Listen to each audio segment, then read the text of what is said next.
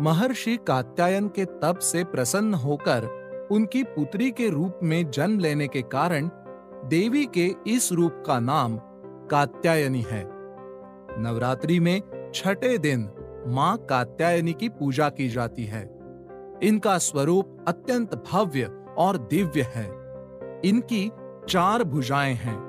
दाई तरफ़ का ऊपर वाला हाथ अभय मुद्रा में है तथा नीचे वाला हाथ वर मुद्रा में।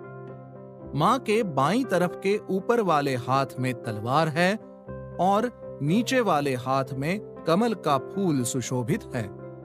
इनका वाहन भी सिंह है। अपने इसी रूप में दैत्य महिषासुर का वध करने के कारण देवी का ये रूप महिषासुर मर्दिनी के नाम से भी जाना जाता है। चंद्रहासो जज्वलकरा शार्दुल वरवाहना कात्यायनी शुभम दद्या देवी दानव घातिनी